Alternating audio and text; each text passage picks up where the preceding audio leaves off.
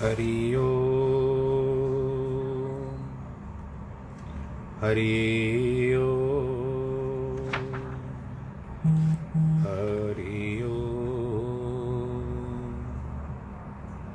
गुरुर्ब्रह्मा गुरुर्विष्णु गुरुर्देवो महेश्वरः गुरुर्साक्षात् परब्रह्म तस्मै श्रीगुरवे नमः।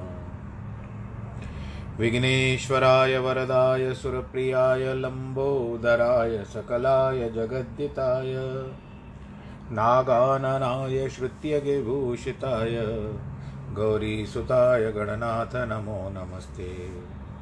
देहि मे रिद्धि सौभाग्यं देहि मे धनसञ्चयम् इच्छासिद्धिं कुरु मे देव दयादीनं गणेश्वर।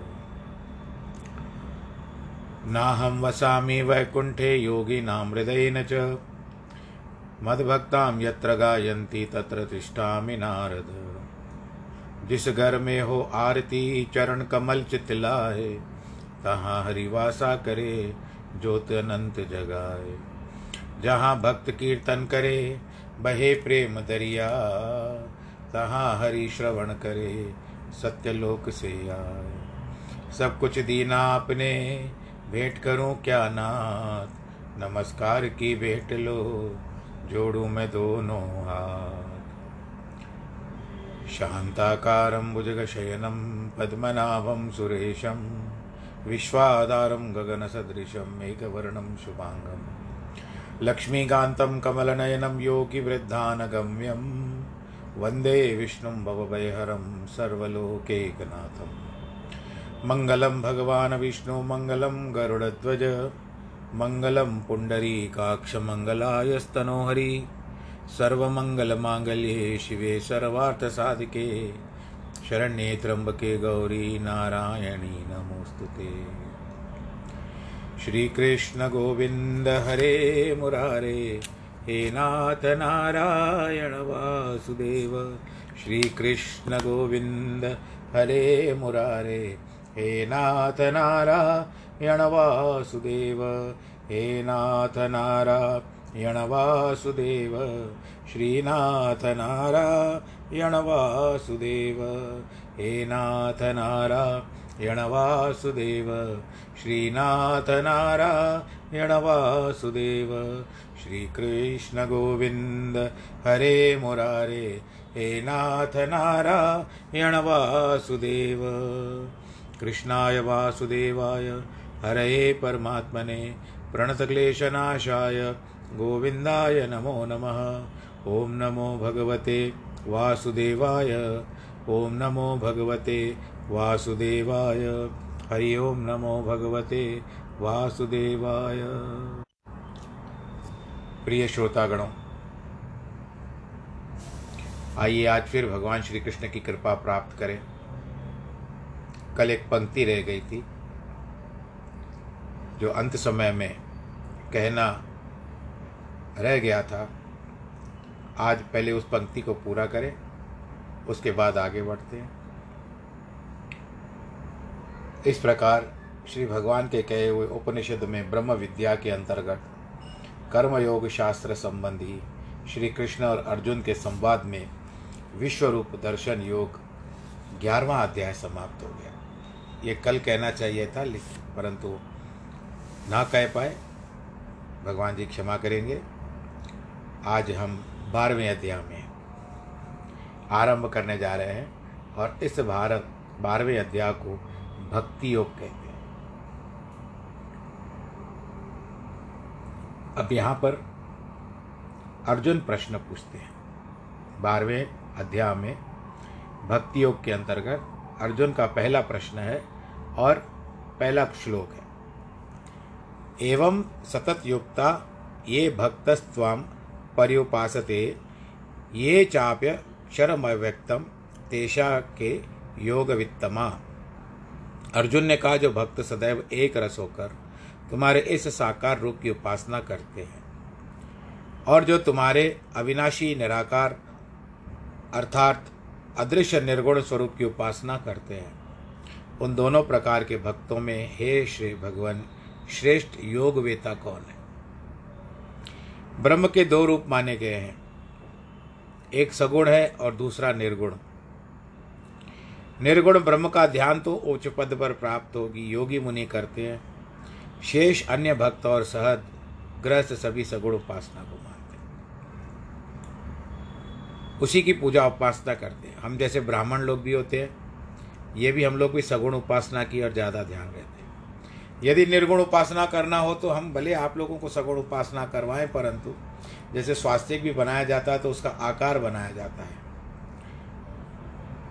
तभी जाकर के हम उसकी पूजा अर्चना कर पाते हैं। पंचोपचार पूजा होती है, षोडशोपचार पूजा होती है, राजोपचार पूजा होती है। ये कई बार मैं इन बातों में वर्णन कर चुका हूँ। तो अब यहाँ पर भगवान जी का यही प्रश्न पूछे जा रहे हैं। अर्जुन ने भगवान को सगुण रूप अधिकार मानकर अपना भक्त बनाया निर्गुण आप सरगुण भी होई, कलाधार जिन सकली मोई सगुण अथवा सत्व, रजो अथा रज, तमो अथा तमस। जिसने इन तीनों गुणों को जीत लिया है, अर्थात उनके ऊपर उनसे भिन्न है, वह है निर्गुण और निराकार। प्रत्येक मनुष्य को अपना अधिकारी देखकर उनका ध्यान करना चाहिए।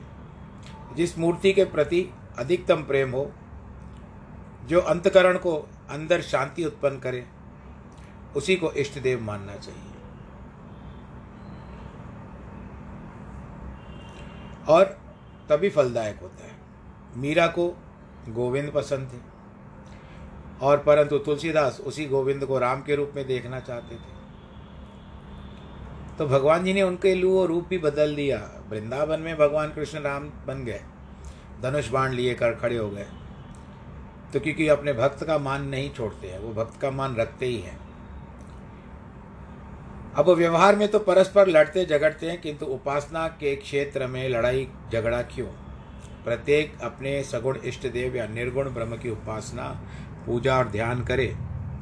योग शास्त्र के एक सूत्र का अर्थ है कि मनुष्य को चार बातों का ध्यान रखना आवश्यक है, करुणा, मैत्री, मुदिता और उपेक्षा।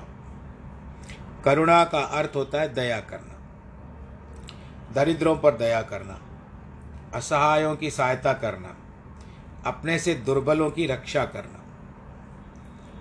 दुर्बल का अर्थ होता है कमज़ोर। मैत्री यानी फ्रेंडशिप या मित्रता कहिए, जो अपने जैसे हैं, उनसे मित्रता करना। जिस तरह से आपके तरह सगुणी है, उसी तरह से करनी चाहिए। अब कई लोग गुरु के केस में जाते हैं तो गुरु भाई बन जाते हैं। वहाँ पर उनके गुणों में मेल चाल हो जाता है तो आपस में मिलते जुलते हैं, वहीं पर एक साथ बैठते हैं, सत्संग सुनते हैं, फिर दोनों बाद में गुरु भाई कहलाए जाते हैं। तो मित्रता ऐसी होनी चाहिए। तीसरा आता है मुदिता। जो धर्मात्मा, पुरुष, भक्त, विद्वान आदि हो, उन्हें देख करके प्रसन्न होना चाहिए। उनसे प्रेरणा लेकर उनके उदाहरण अपने सम्मुख रखकर स्वयं भी उनका अनुसरण करना चाहिए। उनसे ईर्षा और विद्वेष नहीं करना चाहिए। इसको क्या आता है? नहीं करना चाहिए। और चौथी होती है उपेक्षा। जो छली और कपेट कपटी है जो अपना काम निकालने के लिए मतलब से आए हैं, उनका त्याग कर देना चाहिए।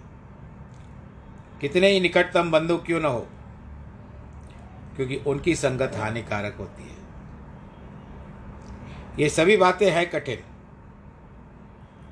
क्योंकि हमारा मन राग द्वेष से युक्त है। साधु संतों में भी दोष समा जाते हैं, किंतु इनके आत्म मार्ग पर पथ पार करना है। उनके लिए तो नितांत आवश्यक है।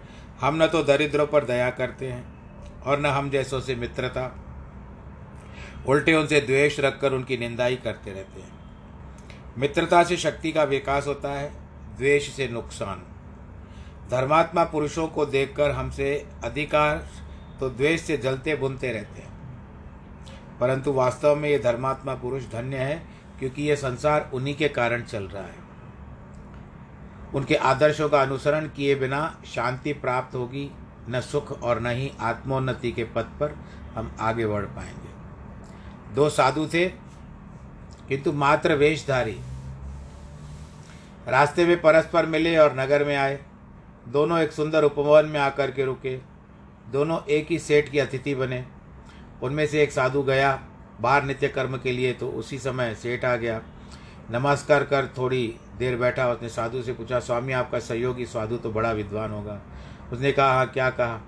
उत्तर दिया, क्या कहा? विद्वान? अरे तो पूरा गधा है। कुछ समय के पश्चात बाहर गया तो पहले से साधु सेठ से वही प्रश्न किया। कहता, वो तो बैल है। दूसरे से, जब भोजन का समय हुआ तो सेठ ने एक साधु के लिए गधे का और दूसरे के लिए बैल का आहार भेज दिया यह देखकर दोनों विस्मित हुए। सेठ को बुलाकर कारण पूछा। सेठ ने कहा, मैंने आप दोनों से पूछा, आपके दूसरे एक ने गधा बताया, दूसरे ने बैल बताया। तो आप जैसे हो, वैसे आपको भोजन परोसा जाएगा। हे स्वामी, अब आप साधु ही एक दूसरे के प्रति इतना द्वेष जलन रखते हो तो हम गृहस्थियों का क्या कल्याण करोगे? पहले अपने आप को तो सुधारो। जैसे भगवान विष्णु के हाथों में शंख, चक्र, गदा, पद्म रहते हैं, वैसे प्रत्येक व्यक्ति में ये चारों गुण आवश्यक है। क्या कभी आपने इन, जो भगवान जी के हाथ में हैं, शंख चक्र, कभी इनको इनसे विच्छेद होते हुए देखा है? इनसे अलग होते हुए देखा है? नहीं होता है। अन्यथा सगुण ब्रह्म की पूजा भी कठिन हो जाएगी। दो गवार थे, बड़ा भाई थोड़ा सा सयाना था, किंतु छोटा तो मूर्ख था। बड़ा विवाहित था, किंतु पत्नी थी पियर में।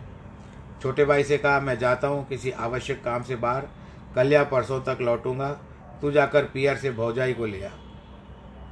ध्यान रखना, वहाँ सभी प्रश्नों के उत्तर हाँ या ना में देना। बहुत मत बोलना। छोटा भाई बोला, भाई साहब, आप निश्चिंत रहिए। उससे सोचा कि सभी प्रश्नों का उत्तर क्रम के अनुसार हाँ और ना में ही देना है। कुछ बोलना ही नहीं है। भाभी को लेने के लिए पियर गया। भाई के ससुर से बड़ी अवगत भगत की पूछा गाँव में सब कुशल मंगल है। कहा हाँ। फिर पूछा जमाई बाबू शकल कुशल तो है? कहा, नहीं। पूछा, बहुत अस्वस्थ थे? कहा हाँ। ससुर ने पूछा, अब कुछ आराम तो है? उत्तर मिला, नहीं। अब उनका स्वास्थ्य चिंताजनक है? उत्तर मिला हाँ। घबरा कर पूछा, अरे जीवित तो है? कहा, नहीं। बोल कृष्ण कन्हैया, लाल की दे तो अब उनका दर्शन होगा कि नहीं? हाँ। बस यह सुनना था कि घर में कोहराम मच गया। सभी सिर पीटने और रोने लगे। पास पड़ोस के लोग आकर एकत्र हो गए। सुनकर सहानुभूति जताने लगे, सांत्वना देने लगे। छोटा भाई पहले तो चकित हुआ, फिर भाभी को घर ले जाने के लिए अनुमति दे। ससुर बोला, अब तो वह विधवा हो गई। क्या जा करके करेगी? वह लौट करके घर आया। भाई ने पूछा, भाभी को क्यों नहीं लाए? उत्तर दिया, वह तो विधवा हो गई है। बड़ा भाई बोला, मेरे जीते वह विधवा कैसे हो गई? अंत में स्वयं गया, पत्नी को लेकर आया। उसे देख करके सब प्रसन्न हुए। वो हमने भी उसी हाँ या ना को अपनाया है। मैं अमुक देवता को मानता हूँ, अमुक को नहीं मानता। किंतु हम नहीं जानते कि निराकार और साकार एक ही है। परमेश्वर के विभिन्न रूप हैं। फिर अंतर क्यों ना आना चाहिए? हाँ यह देखना आवश्यक है कि हम किसकी उपासना करने योग्य है।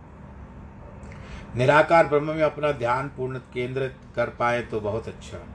परंतु वह तो बड़े बड़े योगी भी कठिनाई से पार कर पाते हैं। अतः साकार रूप का किसी मूर्ति के द्वारा ध्यान करना सरल मार्ग है। भगवान रामचंद्र की मूर्ति का ध्यान धरेंगे तो उनकी लीलाओं और गुणों का ध्यान करेंगे। किनको कितने महान गुण हैं, कैसे आदर्श जीवन उन्होंने प्रस्तुत किया, इस प्रकार प्रत्येक इष्ट देव के ये प्राप्त किया जा सकता है। शिव जी का इष्ट देव ही तो प्रभु रामचंद्र ही है, और वो उनको निराकार ब्रह्म के रूप में साधना करते हैं।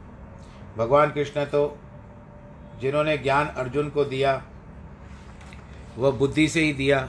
बुद्धि तो सगुण की होती है, निर्गुण और निराकार अवस्था तो सबसे दूर है। अर्जुन का प्रश्न है कि भगवान को कौन से भक्त प्रिय हैं? श्री भगवान ने उत्तर दिया, मया वेश मनो ये, माम नित्य युक्तम उपासते, श्रद्धया परोपेतास्ते, ये युक्तत्मा मता। भगवान जी कहते हैं, हे अर्जुन, जिसका मन मुझमें ही लगा हुआ है नित्य एकाग्रचित होकर, मुझसे ही युक्त होकर, परम श्रद्धा से मेरी उपासना करता है। वह मेरे मत के अनुसार श्रेष्ठ योगी है। आप भी अपना विचार करके देखिएगा कि भगवान जी ने ये जो उत्तर दिया है अर्जुन को, इस उत्तर में आप अपने आप को कहाँ पर रखते हो? आप किस इष्ट देवता को मानते हो? और किस तरह से उनकी भक्ति करते हो? उनका ध्यान करते रहते हो। और श्रद्धा जो होनी चाहिए, इसमें कहते हैं सात्विक होनी चाहिए, न कि कपटयुक्त या ढोंगपूर्ण। सामने वाला आज खीर बनाता है तो मैं आज और एक अच्छा अद्भुत व्यंजन बना करके जाऊँगी। नहीं, ये तो आपकी स्पर्धा हो गई। ये तो भोग लगाने का भाव नहीं होगा। कर्मा खिचड़ी बनाती थी तो भगवान जी को भोग, भगवान बिना स्नान के आते थे खाने के लिए उनके पास। ये तो आपको सबको विदित है। और उसके बाद जब कर्मा नहीं रही तो कर्मा के बाद आज भी जगन्नाथ जी में खिचड़ी का भोग लगता है। तो कर्मा ने ये ना सोचा होगा कि मैं खिचड़ी तो खिला रही हूँ, आगे चल करके कर्मा की खिचड़ी बहुत प्रसिद्ध हो जाएगी। शबरी ने भी यह ना सोचा था कि मैं बोए बेर भगवान जी को भोग लगा रही हूँ तो ये बेर प्रसिद्ध हो जाएँगे। इसीलिए कपट या ढोंग पूर्व नहीं होनी चाहिए आपकी श्रद्धा। भगवान स्पष्ट रूप से बताते हैं कि जो पूर्ण श्रद्धा से युक्त होकर हाँ आप भले भगवान जी को मेवे लगाओ, भोग लगाओ, परंतु उसमें श्रद्धा है देखा देखी मत करिए। सिंधी में चवणिया अगामी कड़ो न तथा मण भी मोटाए जीविंदा जो पूर्ण श्रद्धा युक्त होकर मुझे सगुण ब्रह्म में अपने मन को नित्य एकाग्र करते हुए मेरी उपासना करते हैं, वे भक्त श्रेष्ठतम योगी हैं। इंद्रियाँ स्वभावतः चंचल है, अचानक ही बुरी बातें, दुर्गुणों या विषय वासनाओं के जाल में फंस जाती है। सगुण ब्रह्म के प्रेम पूर्वक ध्यान करने से इंद्रियाँ सरलतापूर्वक नियंत्रण में लाई जा सकती एक महात्मा से एक स्त्री बोली, स्वामी, आपने तो मुझे नाम का उपदेश दिया, परंतु ध्यान किसका करूँ? महात्मा ने कहा, तुम सबसे अधिक प्रेम किससे करती हो? उत्तर मिला, उसने कहा, सबसे छोटे पुत्र से। गुरु बोले अच्छा तो उसी का ध्यान कर। मन को स्थिर करना है, जब मन में स्थिरता आएगी तो स्वतः शुद्ध हो जाएगा। उस महिला का मन भी पुत्र में स्थिर हो गया। कुछ दिनों के बाद गुरु से बोली, स्वामी यह जो मेरा पुत्र है अन्न अतः अन्य कुछ सुझाइए, जिससे मेरे सात्विक, मुझे सात्विक ध्यान लगे। ये पुत्र में ध्यान नहीं जाता है। महात्मा समझ गए, अब इसका मन चंचलता से दूर है। तब उसने उसके अनुसार उपदेश दिया। अर्थात ध्यान लगाना है तो पहले मन को स्थिर करो। अतः वह गुण, सगुण कर हो ही सकता है। निराकार के पीछे कब तक दौड़ लगाई जाए?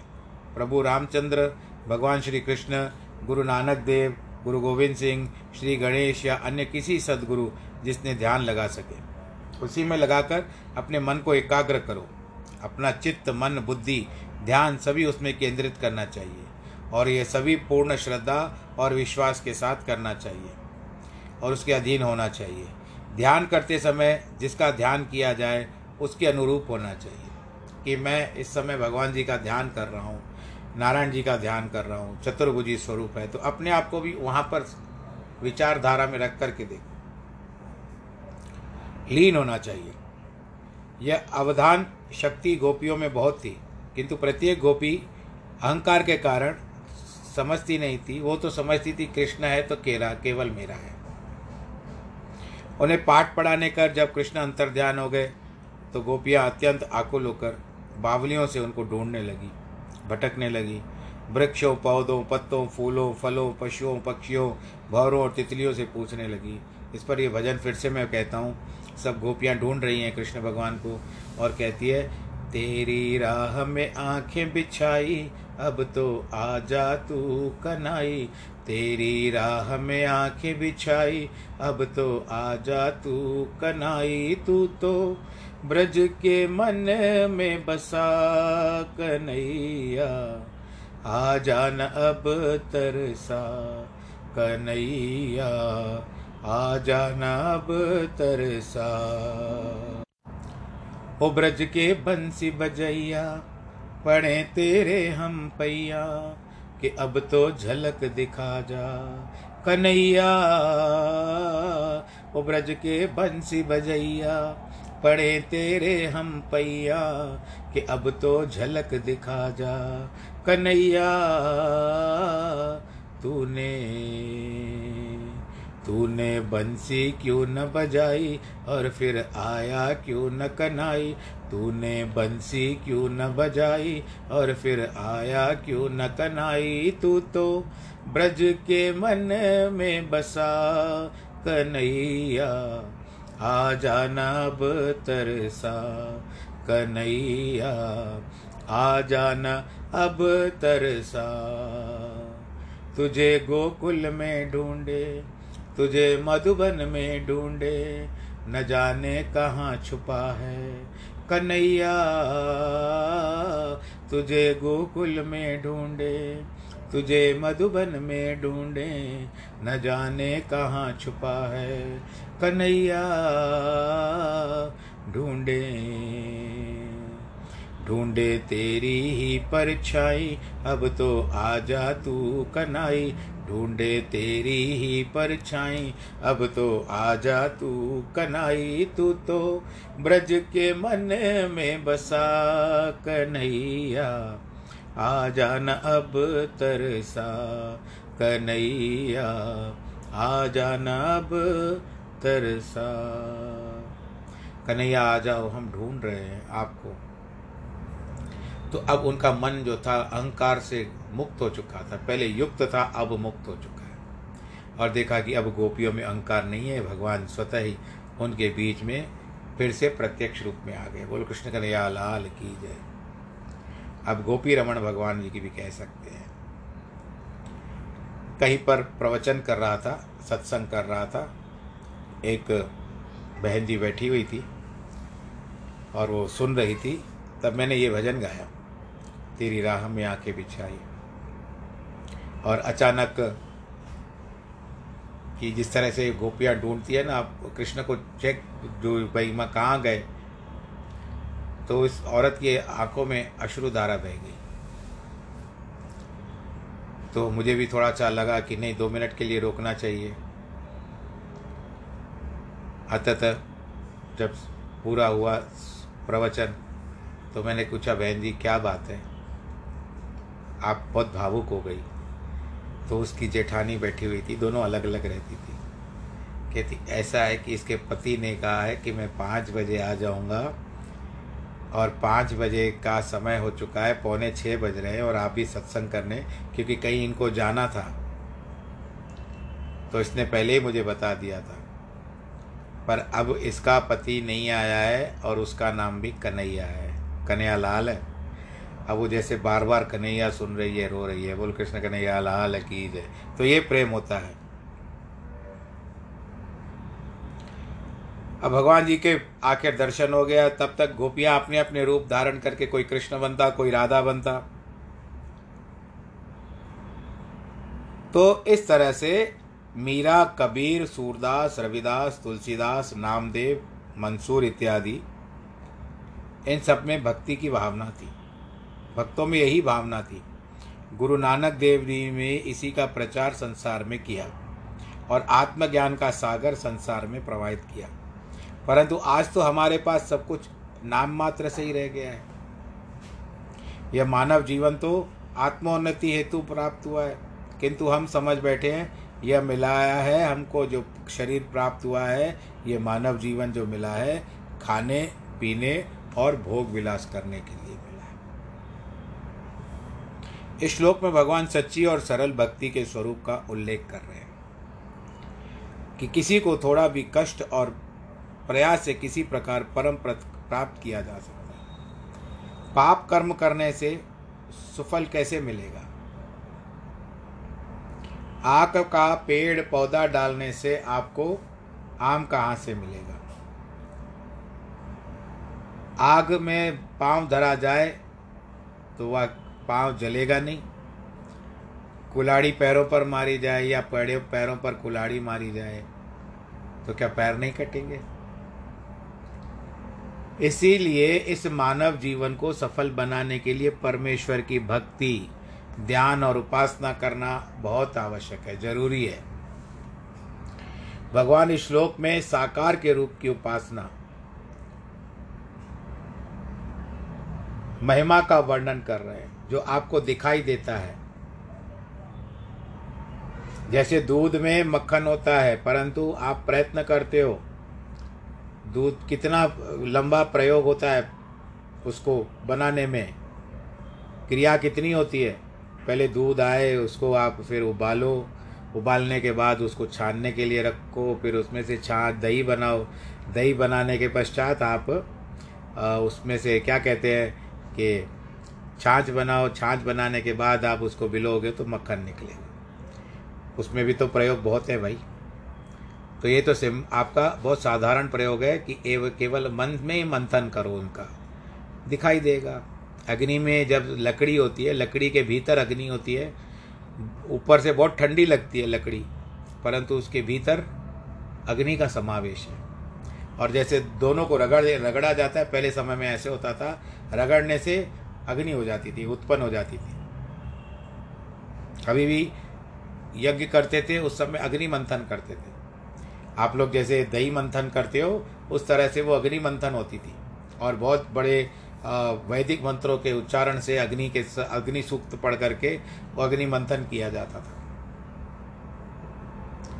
भगवान इस श्लोक में साकार रूप की उपासना की महिमा का वर्णन कर रहे हैं, क्योंकि वह सरल और शीघ्र फलदायिनी है। निराकार ब्रह्मोपासना अत्यंत उच्च पद पर पहुँचे हुए व्यक्तियों के लिए। अन्यों के लिए मात्र आकाश कुसुम है। भक्त कवि ने स्वयं यद्यपि निराकार ब्रह्म के उपासक थे तो भी साकार रूप में भक्ति का उपदेश किया है। गुरु तेग बहादुर ने पूर्ण ज्ञानवान और समर्थ होते हुए भी अपने वाणी में स्पष्ट कहा है, संग सखा सब तज गए, को न निभियो साथ, क नानक एक विपत में, टेक एक रघुनाथ। भगवान राम ही है आपके संगी, सखा सब छोड़ के जाएँगे। कोई भी साथ में नहीं आएगा। नानक जी का कहने का तात्पर्य है, गुरु तेग बहादुर जी ने कहा है कि रघुनाथ जी की एक आवाज़ कर। रघुनाथ यानी भगवान राम जी, जो राघव कुल के थे, रघु कुल के थे। रघुनाथ तो भगवान राम ही है। ऐसे समर्थ गुरुओं ने भी सगुण ब्रह्मोपासना का प्रचार किया। भक्त नाम के इष्टदेव, नामे के स्वामी, सिया बहुरी लंक विभीषण आन्योरे सीता जिसकी बहु पत्नी थी, जिसने विभीषण को लंका का राज्य दिया, वह श्री रामचंद्र जी थे। गोसाई तुलसीदास पूर्ण ज्ञानवान, उच्च कोटि के विद्वान, परम अवस्था के प्राप्त होते हुए भी सगुण ब्रह्म श्री रामचंद्र जी के उपासक थे। उनका रामचरित मानस नित्र ज्ञान से इतना भरपूर है कि बड़े बड़े विद्वान भी चकित हो जाते हैं। मुझसे किसी ने कहा कि ये जब किसी ने आप लोगों से मैंने प्रश्न किया कि ये जब भगवत गीता का संपूर्ण हो जाएगा, अठारह अध्याय पूरे हो जाएँगे तो फिर से हम, मैं इस क्रम को जीवंत रखना चाहता हूँ। तो यदि आप लोग सुनना चाहते हो तो मुझे अपने अपने प्रस्ताव भेजो, सुझाव भेजो, क्या सुनना चाहते हो। तो एक ने जो भेजा, वो मुझे अच्छी लगी। मैं आपको इसके लिए ये आज शायद वहीं से हुक्म आया है कि ये आपसे कह दूँ। तो प्रयत्न करूँगा, मैं रामचरित मानस पर देख रहा हूँ, रामचरित मानस में जैसे प्रारंभ कर सकूँ और आप सबको सुना सकूँ। उसमें कोई ये नहीं रहेगा, इतने दिनों में पूरा करना है कितना भी जब तक चले, सिया रामचंद्र की कथा चलेगी। बोलो, सियावर रामचंद्र की जय। तो अब यहाँ पर भगवान जी आगे होते हैं कि ये त्वक्षर दे शम व्यक्त पर्युपासते, सर्वत्र गमचिंत्यम च कूटस्थमचलम ध्रुवम। अन्य भक्त वे हैं जो अविनाशी ब्रह्म की उपासना करते हैं, जो बुद्धि से परे हैं, अवर्णनीय है, जिनका वर्णन नहीं हो सकता, अदृश्य है, अचिंतनमय है, जिनका चिंतन ही नहीं कर सकते। जो सर्वसाक्षी सब कुछ देखने वाला, सर्वव्यापी, अचल और अनादि है। अब फ़र्ज़ करिए, आपके घर में आपके बहू या बेटी का रिश्ता हो रहा है। अभी तक वो चित्र नहीं आया है, वो फ़ोटो नहीं आया है, वो मेल नहीं आया है जिसमें उस लड़के का फ़ोटो या उस लड़की का फ़ोटो हो। तब तक आप बोलोगे, कैसा होगा, क्या होगा, किस तरह से होगा? और जब फ़ोटो आएगा, तभी जा करके आप उसका ध्यान लगा, अरे, ऐसा है, ये तो ऐसा है, ऐसा ऐसा है। तब बातें बात आती है। संयम में इंद्रिय ग्राम सर्वत्र समबुद्धय, ते प्रा प्राप्नुवंती मामेव सर्वभूत हिते रथा। जो समस्त इंद्रियाँ समूह के बल प्रकार के, बलि प्रकार के वश में करके और सभी के समान भाव रखकर सभी प्राणियों के हित में ही लगे हुए हैं, ऐसे भक्त मुझे प्राप्त करते हैं। ये दो श्लोक में भगवान निर्गुण, निराकार, ब्रह्मोपासना का वर्णन करते हैं और उनके सात लक्षण बताए गए हैं। एक पहला जो होता है, वो है अंदर ये क्षमा अर्थात अकथनीय, जिसके विषय में कहा नहीं जा सकता। वह कब से है, कहाँ से है, क्या है, क्यों ब्रह्म या स्थूल पदार्थ तो है, नहीं, फिर कहाँ पर मन वाणी और इंद्रियों की पहुँच हो सके। संसार में सारा कारोबार शब्द पर चलता है। व्यापार धंधा भी शब्द है। का, कागज़ पर फ़ोन पर।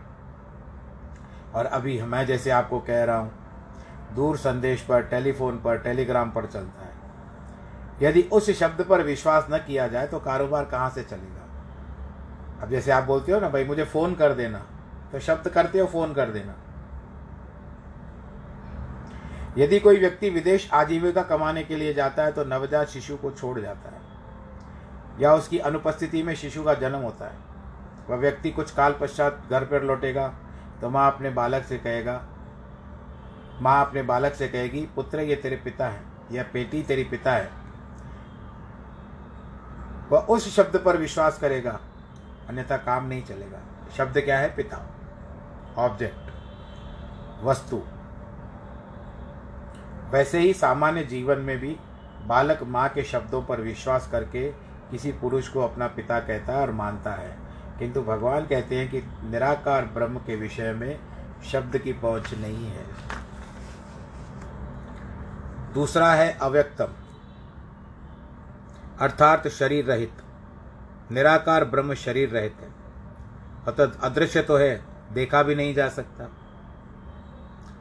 तीसरा है सर्वत्रगम, अर्थात निर्गुण ब्रह्म सर्वव्यापी है। चौथा है अचिंत्यम, अर्थात निराकार ब्रह्म मन बुद्धि से परे। उसका चिंतन नहीं हो सकता। पांचवा है, कूटस्थम, सदा एक रस रहने वाला। छठवा है, अर्थात निराकार ब्रह्म विकार रहित है। अपरिवर्तनशील है, जैसे चाहने वाला है। सातवां है, ध्रुवम, जो नित्य है सत्ता में रहना कोई संदेह नहीं है। ऐसे निराकार ब्रह्म के ध्यान में जिसका मन एकाग्र हो सके, उसके भले ही निराकार ब्रह्म की उपासना कर सके। एक अन्य ऋषि ने कहा कि निराकार ब्रह्म के चार लक्षण हैं, जो वेदों में कहा गया है। द्वैत भाव, वह मुझसे भिन्न है कि भावना से शून्य से रहते हैं। दूसरा, निर्गुण ब्रह्म आनंद स्वरूप है। तीसरा, निराकार ब्रह्म ज्योति स्वरूप है और चेतन है। चौथा, अविनाशी सत्य है। ऐसे निर्गुण ब्रह्म की प्राप्ति के लिए भगवान चतुर्थ श्लोक में कहते हैं कि निर्गुण ब्रह्मोपासकों में निम्नलिखित गुण होते हैं या होने चाहिए। सर्वप्रथम वे अपने इंद्रियों को सभी प्रकार के विषयों से दूर करके अपने वश में रखते हैं। उसके लिए सबसे बड़ा शस्त्र है सर्वत्र समबुद्धि, अर्थात सभी कार्यों में सर्वत्र उनका समबुद्धि होना चाहिए। वे प्रत्येक मनुष्य प्रत्येक पदार्थ को समान दृष्टि से देखते हैं। न कि किसी के प्रति राग है, न किसी के प्रति द्वेष। अगर सूर्य नारायण ही उनका प्रतिबिंब है तो जब वो सूर्योदय होता है तो नाले में भी उसकी वैसे ही रोशनी आती है, नदी और तालाबों में भी वैसी रोशनी आती है। तो इसका अर्थ ये थोड़ी कि सूर्य नारायण अपवित्र हो गए नाले में जाने के कारण। एक ब्रह्मज्ञानी महात्मा अपनी धुन में भी किसी मार्ग पर खड़ा था। एक अत्यंत धनवान का पुत्र एक वारांगना वैश्या के साथ हाथ में हाथ डालकर सैर कर रहा था। जब से उस महात्मा के पास से गुजरे, तब महात्मा ने अपनी आँखों से निकलते हुए अश्रु जल को उंगली से निकाल करके छिटका, जो जा करके वारांगना की, यानी वैशा की साड़ी पर पड़ा। अत्यंत कुपित होकर के श्रीमंत युवक से कहने लगी, देखा, इस नीच निकम्मे भिखारी ने क्या किया? तेरे होते हुए भी इसने मेरी आँखों पर अपना गंदा पानी फेंक करके मेरी साड़ी गंदी कर दी। उस युवक ने क्रोध में आकर के उस महात्मा को तीन चार चांटे जमा दिए। और कुछ बुरी बातें भी कह दी। महात्मा तो अपने मस्ती में था, कुछ नहीं बोला। जब वह युवक घर को पहुँचा तो महात्मा के साथ किए हुए दुर्व्यवहार का तत्काल फल प्राप्त हुआ। पेट में बहुत दर्द होने लगा। कोई भी वैद्य चिकित्सक उपचार नहीं कर पाया। उसने तड़प तड़प कर प्राण दे दिए। वैश्या बुद्धिमती थी, तत्काल समझ गई कि इस महात्मा के कारण ये, अपमान के कारण ये फल है। उस महात्मा के पास आई, चरण छूकर क्षमा याचना करने लगी। महात्मा ने कारण पूछा। उत्तर दिया, उस युवक ने आपको गालियाँ दी, पीटा, अतः मर गया। महात्मा बोले, फिर इसमें देरी तेरा क्या अपराध? वह तेरा मित्र था। उसने मुझे पीटा। मेरा जो मित्र ईश्वर है, उसने उसको पीटा। मार दिया। वह तो समर्थ है। इसमें तेरा या मेरा कोई अपराध नहीं है। तू जाकर आनंद के साथ रहो। तब से वो वैश्या ने उस कार्य को छोड़ दिया। सच्चे ज्ञानी भी ऐसी अवस्था होती है उसे समबुद्धि कहते हैं। निराकार, निर्गुण, ब्रह्म के अधिकारी से समस्त प्राणियों के कल्याण कामना करते हैं।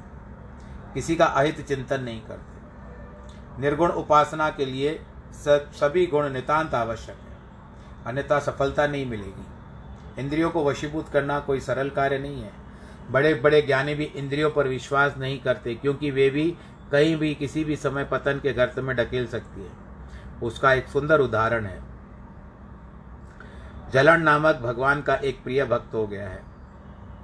सैर के लिए निकलता तो रास्ते में एक वारांगना, यानी वही वैश्य, पलंग बिछा करके बैठी रहती। उसे प्रणाम भी करती, किंतु प्रतिदिन मज़ाक से पूछती, फकीर बाबा, कुत्ते की धूम भली या तुम्हारी दाढ़ी? फिर से कह रहा हूँ, फकीर बाबा, कुत्ते की धूम बली या तुम्हारी दाढ़ी? वह बोलता, मैं पीछे तुम्हारे इस प्रश्न का उत्तर दूँगा। सदा ये उत्तर देता अंत में जलन फकीर परलोकवासी हुआ। वैशा को जब समाचार मिला, वो फकीर के डेरे पर आई। सभी बोले, फकीर तो खुदा के पास चले गए। अब तेरे सवाल का जवाब कौन देगा? वह बोली, मुझे उसके शव के पास जाने दो, लाश के पास जाने दो। अंत में वे कुछ व्यक्तियों पर कहने पर उसको लाश के पास जाने दिया गया। वह जाकर शव के पास बोली, यदि खुदा के प्यारे बंदे हो तो उसके नाम पर मुझे आज मेरे प्रश्न का उत्तर ज़रूर दो। मैंने तुमसे सदैव यही पूछा है ना, कि कुत्ते की दुम बली या तुम्हारी दाढ़ी बली? ऐसे वैश्य ने पूछा। वैशा कहती है, ये जवाब तुमने पहले ही भी क्यों नहीं दिया? फकीर बोला, तब यह कहना मुश्किल था, क्योंकि इंद्रियाँ तो यानी थोड़ी देर के लिए इस वैश्या ने इतना विश्वास जताया कि वो फकीर उठ बैठा। कहता, यह जवाब तुमने पहले ही क्यों नहीं दिया? फकीर बोला, तब यह कहना मुश्किल था क्योंकि इंद्रियाँ तो कभी संयम खो बैठती है। इंद्रियाँ होती है ना, राग द्वेष में आ जाती है और वासनाओं में आ जाती है, संयम खो बैठती है। यदि ऐसा होता तो मेरी दाढ़ी कुत्ते की दुम से बदतर मानी जाती। किंतु अब तो मैं खुदा के पास जा रहा हूँ। इसीलिए तुम्हें यह उत्तर दे दिया। क्योंकि तुमने कहा था और मैंने तुमको यही कहा था कि मैं तुमको बाद में बताऊँगा, बाद में बताऊँगा, बाद में बताऊँगा। यहाँ तक कि ये मेरा बाद भी हो गया, पर मैंने तुमको उस समय उत्तर नहीं दिया, क्योंकि मुझे अपने ऊपर भरोसा नहीं था, इसका कहने का तात्पर्य है कि मैं क्योंकि कुत्ते की दुम भी वैसी होती है कि बारह वर्ष कहते हैं, नली में रखने के पश्चात भी वह फिर से रखो, बाहर निकालो तो टेढ़ी की टेढ़ी निकलती है। तो इसी तरह मुझे भी अपने ऊपर भरोसा नहीं था कि मैं अपने आप को संयमित रख पाऊँगा, अथवा नहीं। इसके लिए मैं कैसे कहूँ? इसके लिए सदैव तुमको यही उत्तर दिया कि मैं जो भी बताऊँगा, बाद में बताऊँगा, और अब मेरा बाद आ गया यानी इसके बाद मैं नहीं रहूँगा। इसके बाद मैं ये संसार, ये दुनिया छोड़ करके जा रहा हूँ। मेरा समय पूरा हो चुका है और इसके लिए अब मैं तुमको उत्तर बताने में सक्षम हूँ। ऐसा बता करके वो बाबा जी जो थे, वो संसार छोड़ करके, यानी वह शरीर को थोड़ी देर के लिए बात करके उनकी जीवात्मा ने अपना शरीर छोड़ दिया और वो चले गए। उनका समय पूरा हो गया और आज के भगवत गीता का समय भी दर्शाता है कि यहाँ भी समय पूरा होने का संदेश दे रहा है। और आज केवल यही है कि आप सबका, जिनका वैवाहिक वर्षगांठ हो, जिनकी, या जिनके जन्मदिन हो, या किसी भी परिवार के सदस्य के हो, उन सबको बहुत बहुत आशीर्वाद और बहुत बहुत बधाई हो। आप अपना ध्यान अवश्य रखिएगा। सैनिटाइज़र, मास्क और जो भी है, प्राप्त वस्तुएँ, कोरोना में आपको अपना ध्यान रखना है, परिवार को सुरक्षित रखना है। आप भी सुरक्षित रहोगे, सब कुछ अच्छा हो जाएगा। ईश्वर की कृपा पर सब कुछ छोड़ दो। अपने आप ही भगवान जी की आशीर्वाद भी आपको प्राप्त होगी। सर्वे भवंतु सुखिन सर्वे संतु निरामया, सर्वे भद्राणी पश्यंतु माँ कश्चित दुख भाग भवेद नमो नारायण।